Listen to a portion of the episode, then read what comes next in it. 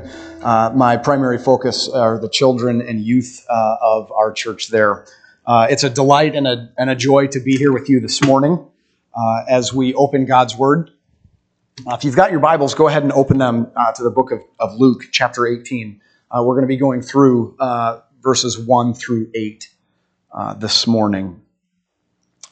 it's an honor to be asked by Kyle to fill in uh, and Les, I'm getting to know Les more and more as he and I serve on uh, the same committee in our presbytery. And so it's a joy to be with you uh, here this morning.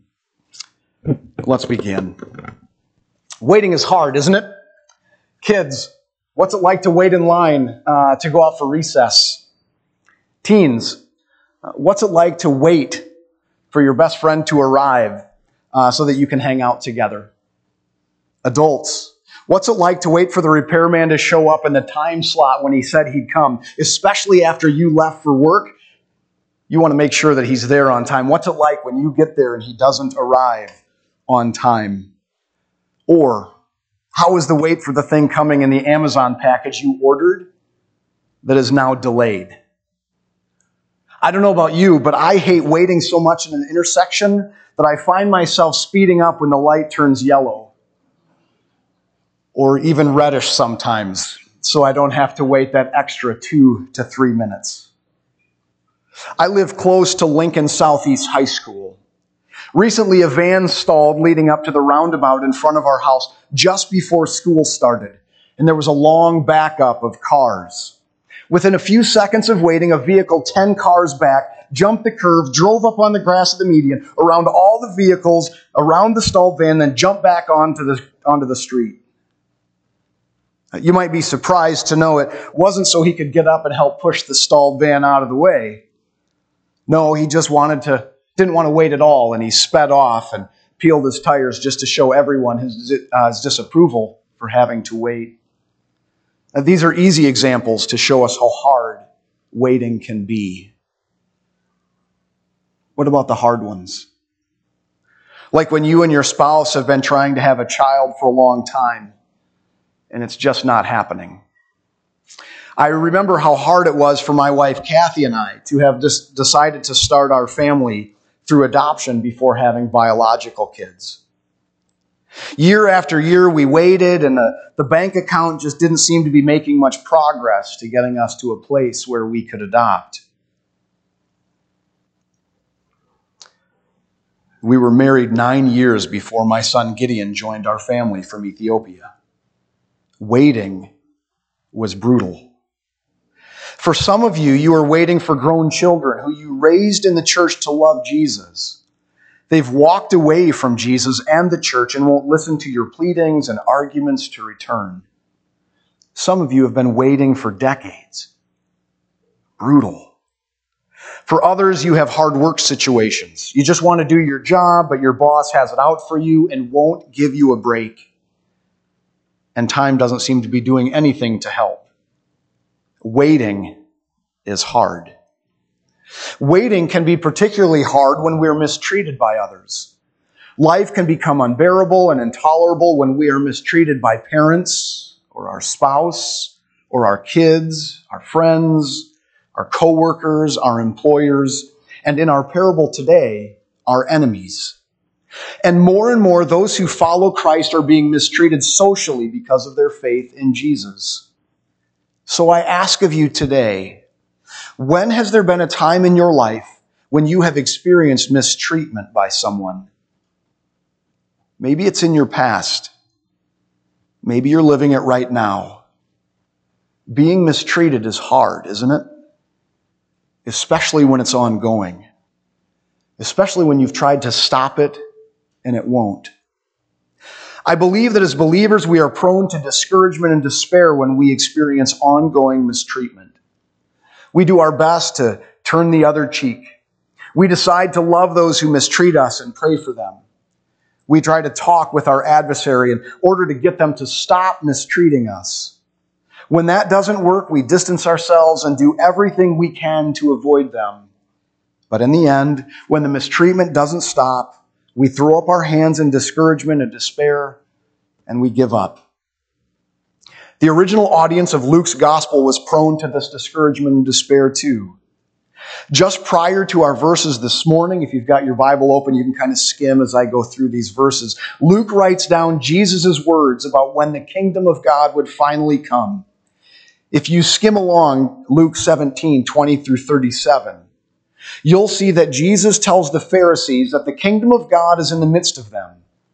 Meaning, when Jesus came in the flesh, the kingdom of God did too. After answering the Pharisees, Jesus pulls his disciples together and explains to them that when he returns from heaven, that's when the kingdom of God will be consummated or will come into complete reality. And that that will happen when they aren't expecting it. It'll happen when they're going about their everyday lives, like in the days of Noah when the flood came, or in the days of Lot when fire and sulfur rained down from heaven Jesus tells them that he will return and consummate the kingdom of God at the blink of an eye. He wants them to always be ready for Jesus' return because it will come without warning and it'll be huge and no one will miss it. This is what Jesus said to his audience in the verses preceding ours this morning.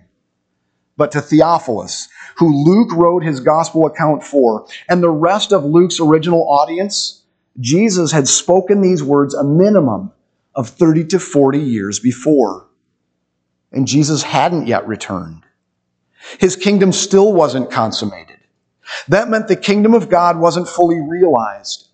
Everything wasn't perfect. Sin was still present and life was still hard. This made believing in Jesus and situating one's life around him hard. And not just that. There were lots of people, parents, spouses, children, friends, coworkers, employers, and enemies who mistreated Christ's followers. Everything wasn't rainbows and unicorns. So when Jesus' disciples and Luke's audience and even us today experience mistreatment, what is to be done? And how does the believer not fall into discouragement and despair when that mistreatment continues? Jesus tells them then and us today the answer through the parable of the persistent widow. By way of a uh, brief reminder, a parable is a short story or saying that illustrates a truth using comparison or hyperbole or simile. Jesus loves parables. Over one third of Jesus' instruction was done by parables. A parable makes somebody lean in and listen it's often something that needs to be chewed on for a while. And in today's passage, Jesus, uncharacteristic of what he does in most of his parables, says exactly what the parable means. So, our big idea for this morning, as you see in your bulletin, is Jesus calls us to a lifestyle of persistent prayer as we wait for his return. And just to situate us in this idea of the kingdom of God, and specifically Jesus consummating the kingdom of God, let me remind you that the storyline of the entire Bible begins in the Garden of Eden, comes to its climax in the person and work of the Lord Jesus Christ, and culminates in his return. When Jesus returns, he will bring his redemptive work to consummate reality and will usher in the new heavens and the new earth. So let's read the parable of the persistent widow together, pray, and dig in. So, Luke chapter 18, beginning in verse 1. And Jesus told them a parable to the effect that they ought always to pray and not lose heart. He said, In a certain city there was a judge who neither feared God nor respected man. And there was a widow in that city who kept coming to him and saying, Give me justice against my adversary.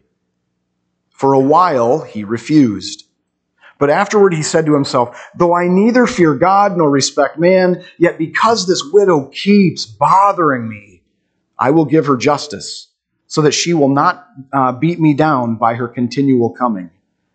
And the Lord said, Hear what the unrighteous judge says. And will not God give justice to his elect who cry out to him day and night? Will he delay long over them? I tell you, he will give justice to them speedily. Nevertheless, when the Son of Man comes, will he find faith on earth? And this is the word of the Lord. Uh, would you pray with me? Uh, Lord, may the words of my mouth and the meditations of our hearts be pleasing to you, O Lord, our rock and our redeemer. Amen. All right, here's where we're headed today. Uh, I want to explain the parable at the 30,000 foot view. Then we'll focus on the unjust judge, the persistent widow, and then bring it home by thinking about how we might apply this to our lives. Sound good? Let's go. First, the 30,000 foot view of the parable.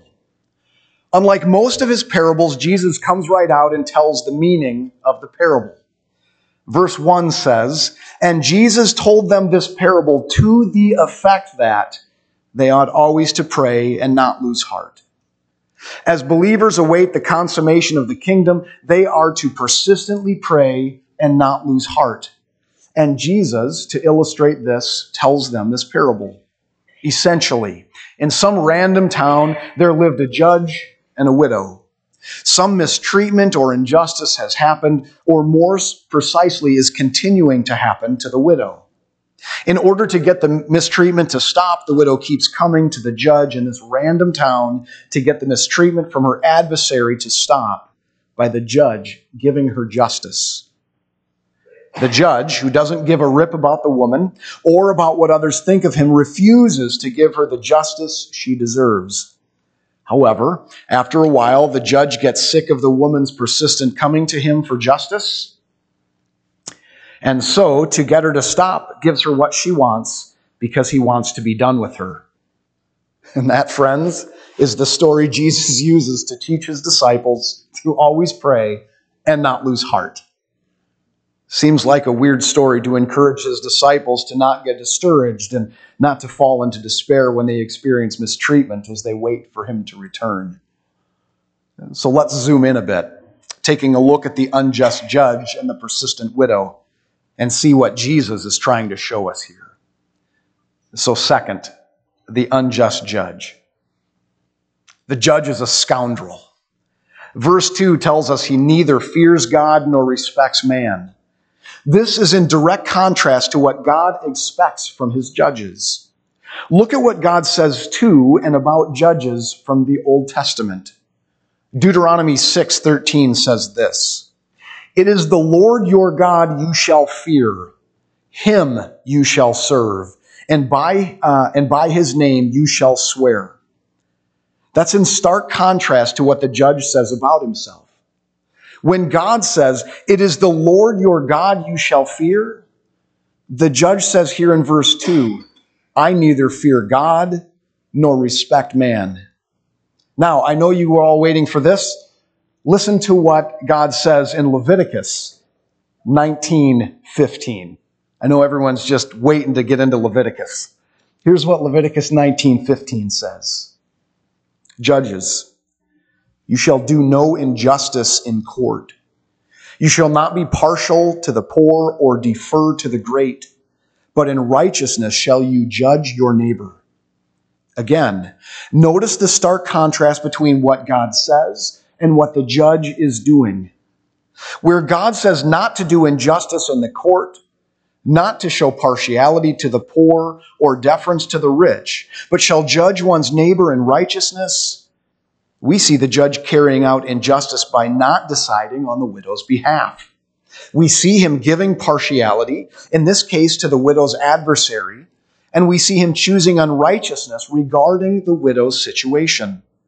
So it's clear he doesn't respect others. From his own words and behavior, we see that he isn't lying when he says he doesn't care about God or respect his neighbor. What a scoundrel. It gets worse. Verse 4. When the widow continues coming to him to get justice, he refuses. He uses his power and position to, to thwart the very thing he's supposed to do, namely, to establish justice where it isn't. The widow comes repeatedly for justice, and he repeatedly refuses to give it. So we see, we see that he's a, a stubborn scoundrel to boot. Then in verses 4 through 5, he decides to give her justice after all. We might ask, is he having a change of heart? Is he finally coming to his senses? The text doesn't say that at all. It wasn't because he came to his senses. It wasn't even because he believed her and finally did the right thing. Instead, he gives her justice because of her annoying persistence. He knows the widow will not stop, ever. Where the ESV translates the word beat me down and the NASV and NIV translate wear me down, the more literal translation of the verb used here means to give a black eye. The judge is so afraid that the widow will continue to persist that she will ratchet up her annoyance and either metaphorically or physically beat him down. So he caves and gives her the justice she deserves in order to be done with her. What a scoundrel.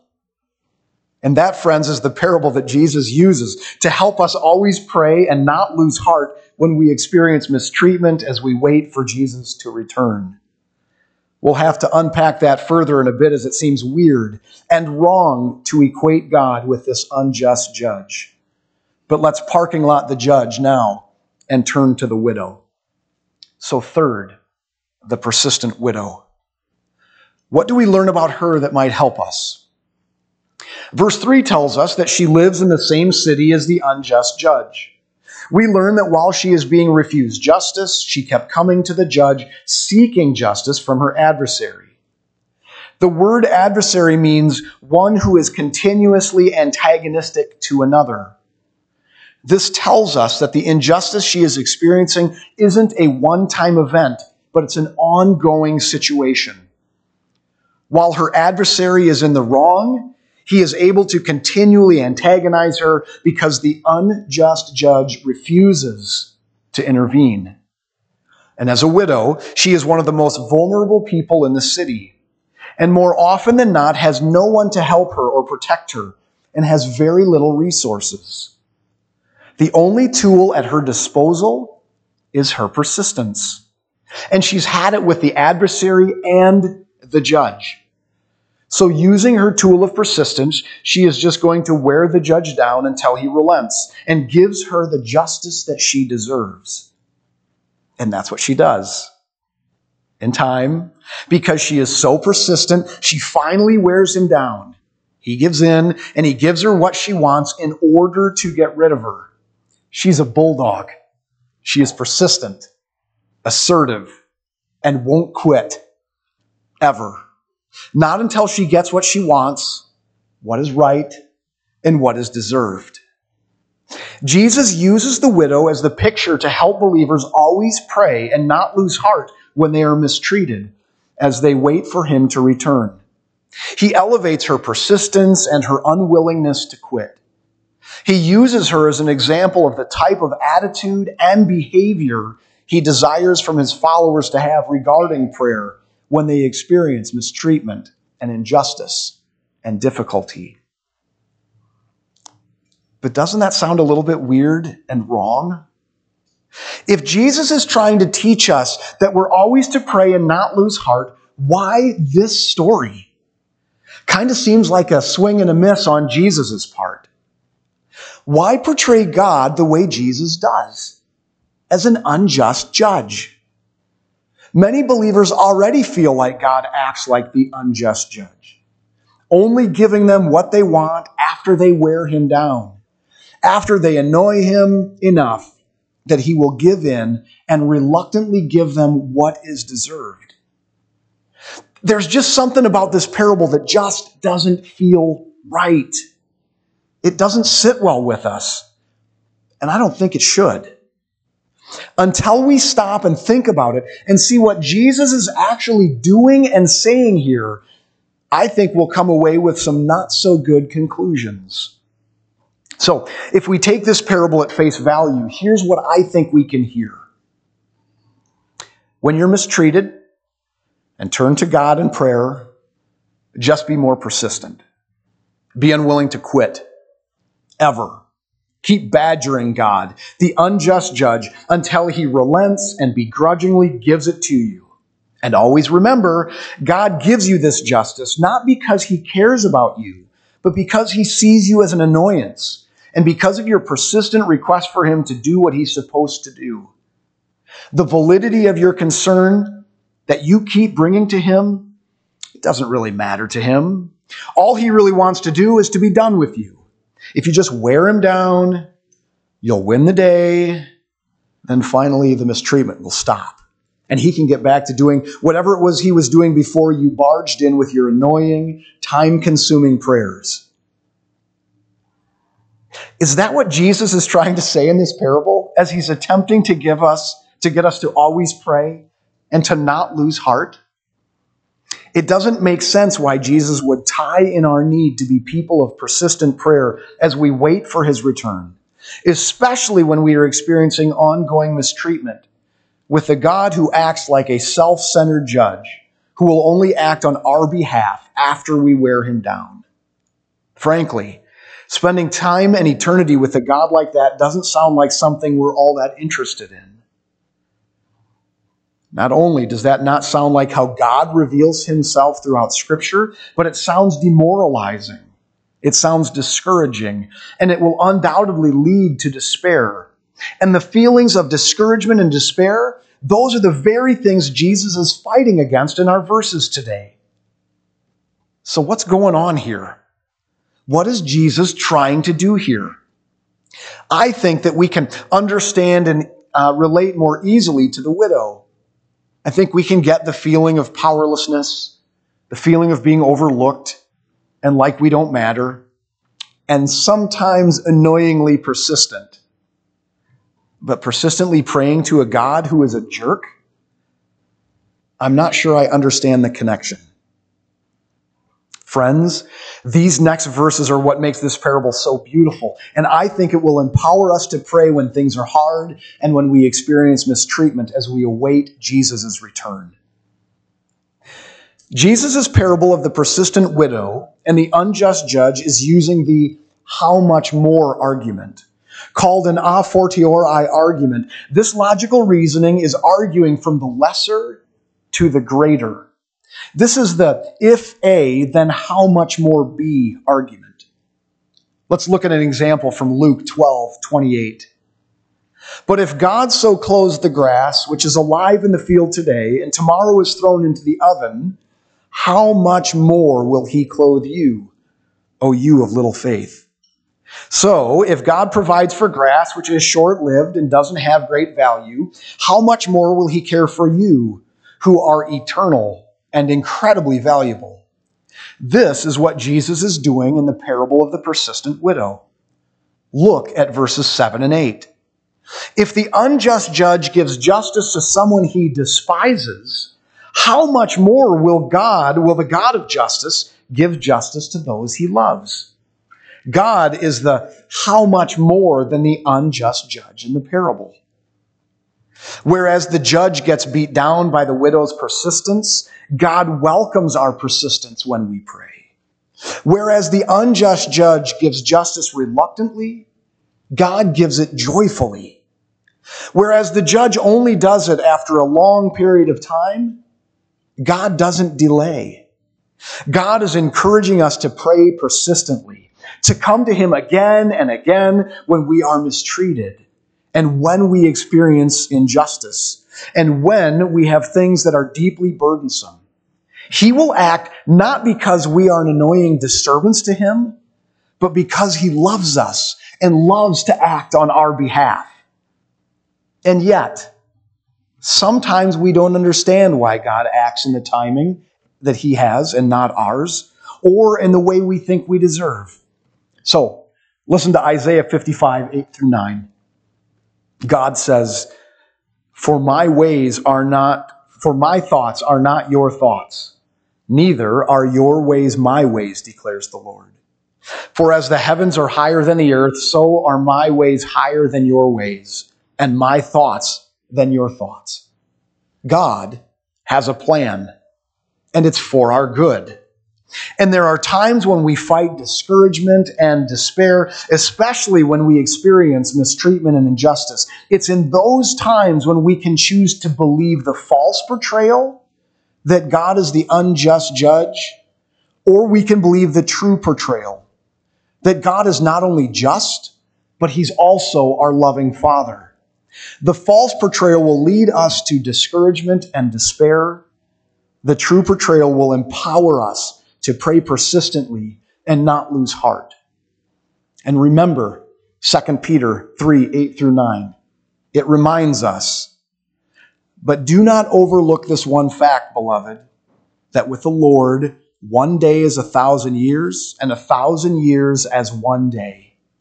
The Lord is not slow to fulfill his promises, as some count slowness, but is patient toward you, not wishing that any should perish, but that all should reach repentance.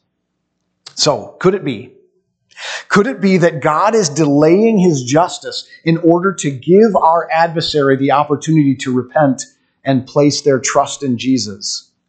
Again, God is how much more than the unjust judge.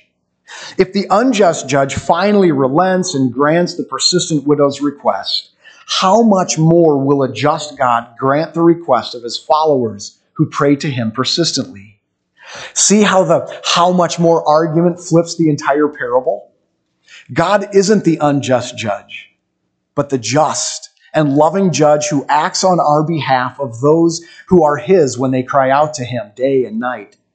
It's in those times of great difficulty when we draw near to the Lord, pouring out our requests and burdens to him, that he aligns our hearts with his, and we not only feel his presence, but also experience his tender care. Listen to James 4 8. Draw near to God, and he will draw near to you. Remember, friends, we are not the widow. Yes, we can be powerless and taken advantage of. We can feel like there is no one to protect us. And we do need to learn from the widow that sometimes the only tool we have at our disposal is our persistence. But we are more than that. We don't need to beg and grovel for God to act like the widow did with the unjust judge. Verse 7 tells us that we are God's elect. We aren't some random widow in some random town begging some random judge to act on our behalf. We are God's elect children. Listen to what God says of us in Galatians 4 4 through 7. But when the fullness of time had come, God sent forth his Son, born of a woman, born under the law, to redeem those who were under the law, so that we might receive adoption as sons. And because we are sons, God has sent the Spirit of his Son into our hearts, crying, Abba, Father. So, you are no longer a slave, but a son. And if a son, then an heir through God. We are God's elect. Because of the Holy Spirit's work in our lives, we are the ones who have responded to his good news. We have repented of our sins and have placed our faith in Jesus Christ. We are the ones who know our need for him, and we are the ones who recognize that our only hope is in the Lord Jesus Christ. Friend, when we experience times when it feels like God is more of the unjust judge than our loving Father, we need to return to these verses. In them, we see the beauty of the how much more about God. But I think we can also say that of the widow. Because of Christ, you are more than the widow. You are God's elect child. We need to remember that too and let that sink into our bones. So when we are uh, mistreated, when we're taken advantage of, when we're struggling to keep our eyes on Jesus, and when we are tempted to get discouraged and despair. When the kingdom Jesus promised to bring, the kingdom that we so long for seems so far off, we're called to pray and to pray some more and then keep praying with persistence. Knowing that the kingdom isn't yet fully functioning the way it will when Jesus comes back and consummates his kingdom knowing that in the meantime we yearn for him to return and make all things new and to bring justice. It's then, in that desire, in the midst of our struggles, that Jesus calls us, encourages us, challenges us with verse 8 to persevere and to keep praying.